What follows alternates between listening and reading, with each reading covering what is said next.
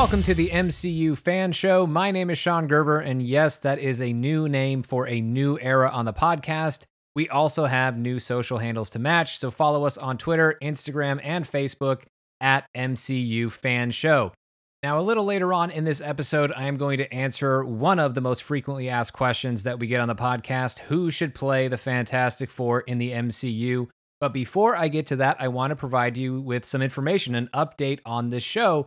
And let's first go ahead and address the name change. We're still bringing you Marvel Studios news and commentary, but I wanted the name of the podcast to reflect what this podcast has been and what it will be in the years to come. This was something I've been thinking about doing for a while now because as I've been looking at the podcast and thinking about it, particularly during some of our most popular series in the history of the podcast, like The Road to Infinity War or In the End Game, the essence of this show has really been about celebrating our journeys through and alongside the Marvel Cinematic Universe as fans. We're usually not reporting or breaking the news. Yes, we talk about the news, but also much more than that. We spend more of our time discussing these characters and stories as MCU fans for the entertainment of fellow MCU fans. That's been our focus, that will be our focus.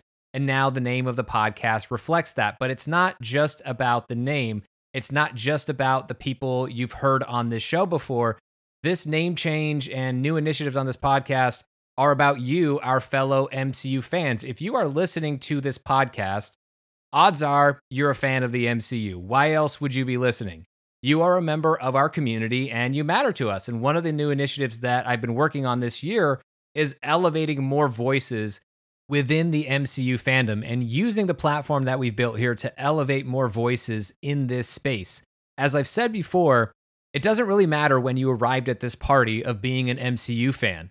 We're just glad you're here and that we're all together now. So, whether you grew up reading comics and were just waiting on the start of the MCU with Iron Man, or you discovered the franchise through the Avengers, or Guardians of the Galaxy, or Black Panther, or Captain Marvel, or Avengers Infinity War, or Avengers Endgame, or any other story, your journey to becoming a fan of the MCU is just as valid as anyone else's. There are no rankings within fandom, there are no real fans or bigger fans. If you love and celebrate the MCU and treat your fellow fans with kindness and respect, you have a place here. We are all equal, all on the same level, and it's a pretty great level to be on as MCU fans. So earlier this year, I reached out for some of your stories regarding what brought you to the MCU, what made you a fan. And I received so many great responses with stories I can't wait to share, as told by the people who lived them. And I invite you all now to share your story if you haven't already. You can email us at fanshowpodcast at gmail.com to tell us your story of how you became a fan of the MCU, what it's meant to you. You can share it there via email, fanshowpodcast at gmail.com. You can also just find the Instagram post for this episode of MCU Fan Show and leave a comment with your story of your journey to becoming an MCU fan. I'll be looking over those responses and perhaps sharing some of those stories by reading them aloud on the podcast. But I'm also going to be reaching out to some listeners to see if they'd like to join me on the podcast to discuss their story. I'm really excited to read all of your stories and discuss some of them with you. So please send them in so you can comment on Instagram at MCU Fan Show for the post for this episode of the podcast, or you can just email your story to us and the address again is fanshowpodcast at gmail.com. Okay, now it's time for some fantasy casting, or is it fantastic casting? Is it fantastic forecasting? I don't even really know what it is, but this is going to be my fan cast for the Fantastic Four. I host a lot of Q&A shows on our Patreon as well as on Instagram Live, and among the most frequently asked questions has to be my fan casting choices for the Fantastic Four. And I've had lots of thoughts on Reed Richards over the years, but I haven't had as many strong opinions on the other members of the team. And even my thoughts on Reed have changed as the years have gone by. But now I have a favorite group of actors to play this team, and I will share my top choices for each member of the Fantastic Four with all of you now. So for Reed Richards, aka Mr. Fantastic, my top casting choice is Yahya Abdul Mateen II. You may know him from his previous work as Cal Abar, aka Dr. Manhattan in HBO's Watchmen last year, or maybe you saw him as Black Manta in Aquaman a couple of years ago. He was also in the Baywatch movie adaptation. He was in The Get Down on Netflix. He's also in the Candyman film by Nia DaCosta that's coming up later on this year.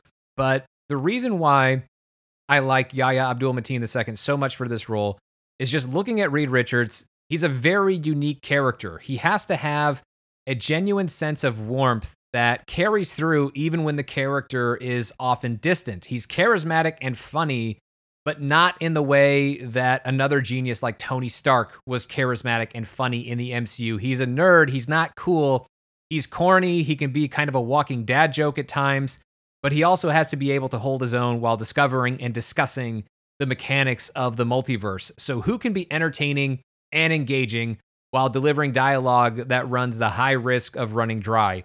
Who can have chemistry and genuine connections with the rest of the first family? I think Yahya Abdul Mateen II has proven he can do all of that and more in his previous body of work. There are some pretty obvious similarities in a character like Reed Richards and Dr. Manhattan, who Yahya played in Watchmen last year. So you can certainly look in that or see that performance and understand how it could connect, how it could translate to Yahya Abdul Mateen II playing Reed Richards. But I don't think it's to the point where, because usually I like to avoid that kind of thing. If an actor has played a similar character previously in their body of work, I don't necessarily want them to play that type of role in the MCU or another superhero based film. But I think there's still enough that's left on the table to where there are some similarities between Reed Richards and Cal Abar, but there's also still plenty of open space left that Yahya could fill in with a performance that allows him to show things we haven't necessarily seen before, while also showcasing some things that we already know that he's good at. And I think that Yahya Abdul Mateen II has shown that he has pretty broad range as an actor. There are a lot of things that he can do, like in the Striking Vipers episode of Black Mirror, which also starred a couple of MCU actors, Anthony Mackie and Pom Klementieff. There are just a lot of things that Yahya does very well as an actor. And I think it's really important when we think about the casting of the entire Fantastic Four, but then particularly with Reed Richards. I mean, this is a character who is likely going to cross over and interact with a number of characters throughout the MCU. And you need a character or you need an actor who can portray the different facets of this character the father, the scientist, the husband, the friend. There are so many different things going on with the character of Reed Richards that all have to work so well. It's a very tricky balance, and it's something that I don't necessarily think a ton of actors can do. Not to say that Yahya Abdul Mateen II is the only one, but he is my top choice by a comfortable margin. And it doesn't really matter to me that he's played two characters for DC and is still playing Black Manta in the Aquaman franchise. I don't really know how many more times he's going to appear as Black Manta anyway. Presumably, the character is going to be in the sequel to Aquaman, but how many more times are we going to see him after that? And it doesn't really matter because Black Manta is a completely different character than Dr. Manhattan, and they are both completely different characters than Reed Richards, aka Mr. Fantastic. So I'm not really worried about that. And we've seen actors go back and forth between different superhero universes before. It's not really an issue.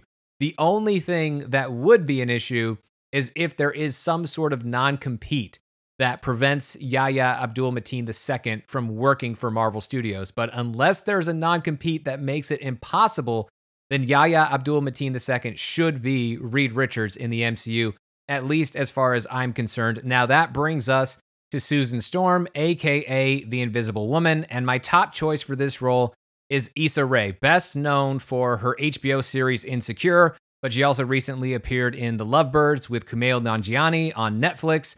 She was also in The Photograph, The Hate You Give, and Little. This has been Susan Storm, probably the most difficult role for me to fan cast. I didn't really have anyone I really loved for this role until I thought of Issa Rae.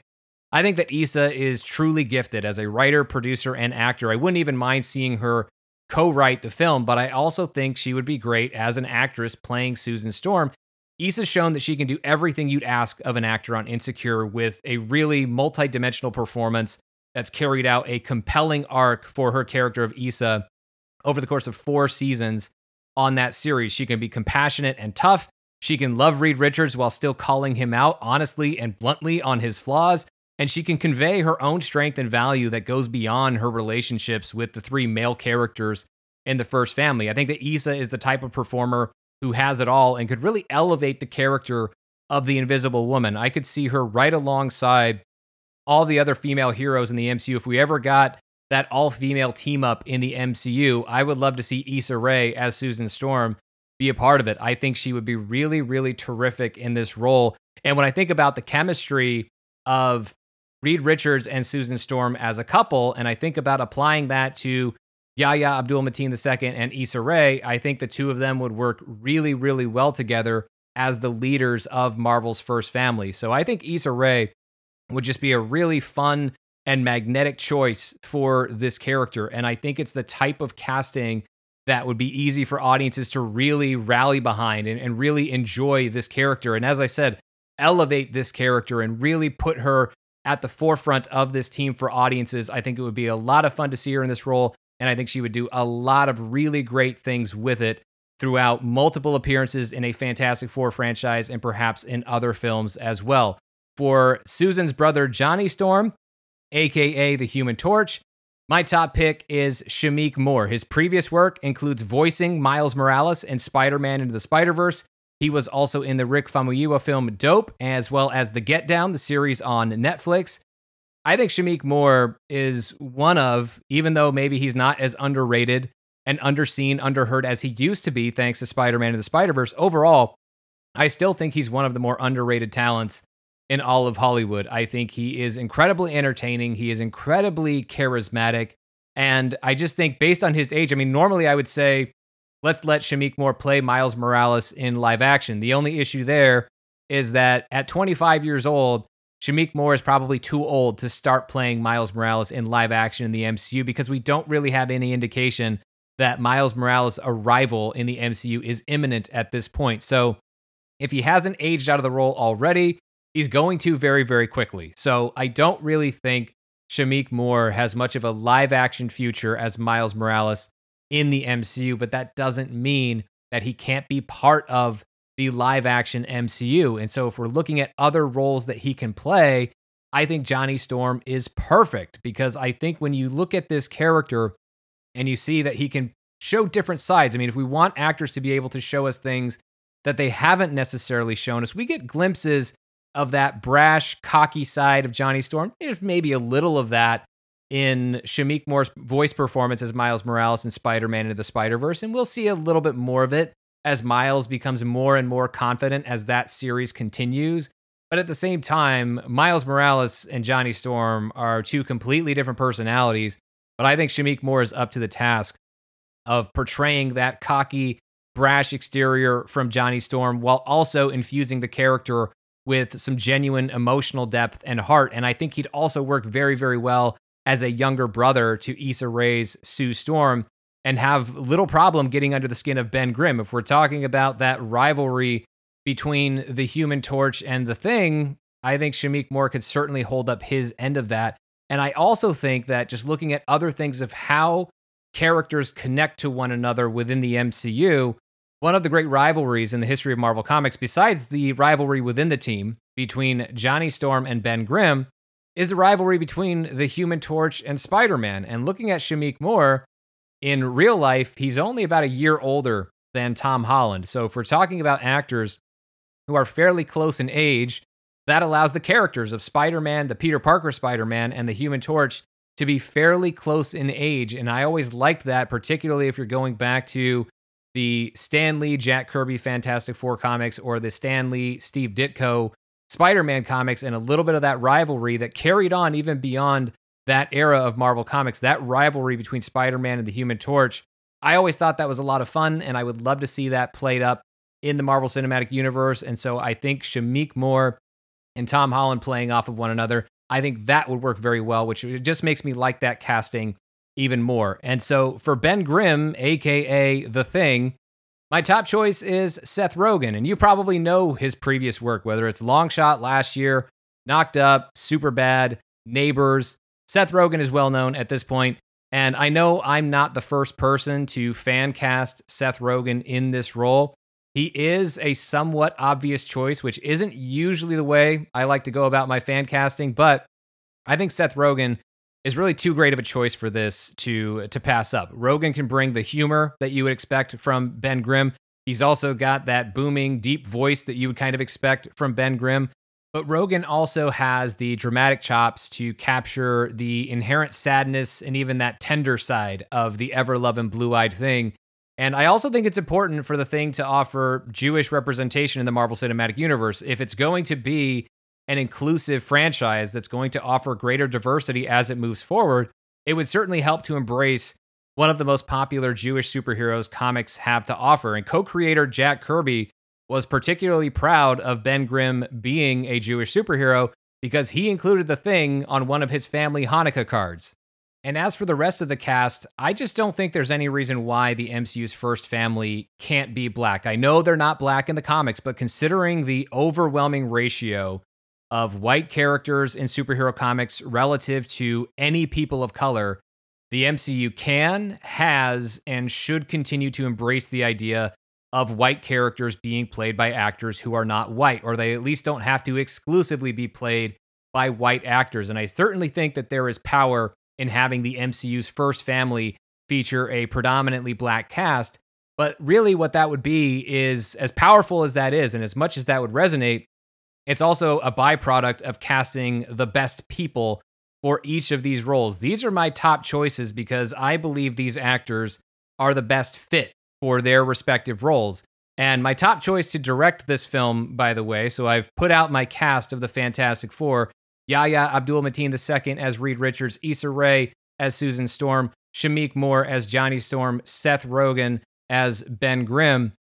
And my top choice to direct this film, this is not new. If you've been following me on the podcast or anywhere else where I've talked about this before, my top choice to direct the MCU's Fantastic Four remains Dee Rees. She directed a phenomenal film, Mudbound, in 2017.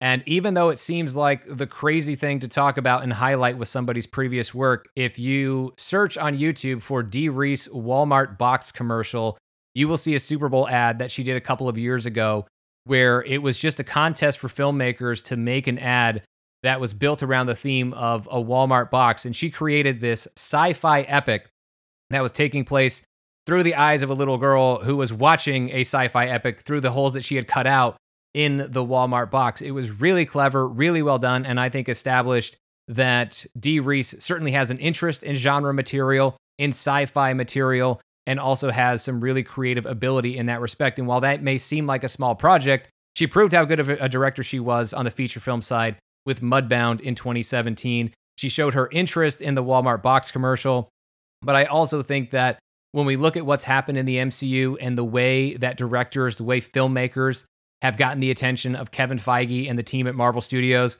it has been from unexpected places, like paintball episodes of Community really helping get the Russo brothers on the map. And we all know how that turned out. I think Dee Rees is a really great filmmaker and would work wonders with this extraordinary fan cast that I have for Fantastic Four. Now, even if Marvel Studios listens to this show and even if they agree with my top choices, the reality in Hollywood and everywhere else is that you can't always get what you want. And so studios need to have shortlists with backup options. And I have those for the Fantastic Four.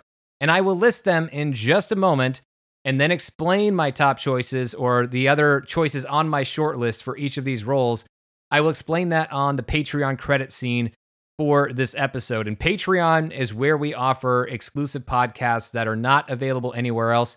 Patreon credit scenes, which I referred to a moment ago, where we expand on the topic of the main episode, or we just discuss an additional topic. We have an additional conversation on top of the main episode. That is an exclusive podcast on our Patreon. We also have Marvelous Moments, which are mainly scene breakdowns, where we break down some of the top moments in the Marvel Cinematic Universe. We have plenty of other exclusive podcasts, a daily news show that runs Monday through Friday, a monthly book club where we focus on comics, quarterly commentary tracks for Marvel Studios and other Marvel based films. So we have plenty of exclusive content and everything that I've listed and more that is available on our Patreon. And if you are getting that exclusive audio, you get your own private RSS feed so you can get all of your podcasts in one place. You get the MCU fan show, and all of the Patreon exclusives in one feed. You don't have to track them down in multiple places. Everything's in one spot that you can put in a podcatcher like Apple Podcasts, So you get the private RSS feed. And also, in addition to the exclusive audio, we have a Patreon exclusive Discord community where we text chat about Marvel and other things every day. But we also have office hour sessions that I host where we just talk about Marvel or any other questions that come to mind. And we also do watch parties where we watch Marvel movies together. So for all the information that we have on all of those different exclusives, please visit. It's a new address than the one you've heard before patreon.com slash Sean Gerber. That's patreon.com slash S E A N G E R B E R. And speaking of our Patreon, I do have some folks to thank. So thank you very much to Steve M, Riley D, Julian L, Chad S, and Kial J. They are some of the latest patrons who are now enjoying the exclusive content and community that I just discussed. So, getting back to the short list for Fantastic Four, if I don't get my top choices, although I'll relist them just for reference, who else could play these particular parts? But before I get into that, I just want to throw out one other name for one other role that is connected to the Fantastic Four, although this is a character that I think could lead his own film, his own Disney Plus series, whatever it is, and that is the Silver Surfer. And I have names that I like for this role. Rami Malek is a name that people have thrown out there for Silver Surfer that I like. I also like the idea of Keanu Reeves playing Silver Surfer. Keanu hasn't been in the MCU yet, but I also feel like it's just a matter of time. So I like him for Silver Surfer. I also like him for Adam Warlock, by the way, although I don't really think that's the direction that James Gunn is going to go if Adam Warlock is in Guardians of the Galaxy Volume 3, which James Gunn has never technically promised to us. But a top choice that I have right now, or the top choice that I have right now for Silver Surfer, you saw him, or maybe you've seen him now on Disney Plus as Aaron Burr in Hamilton.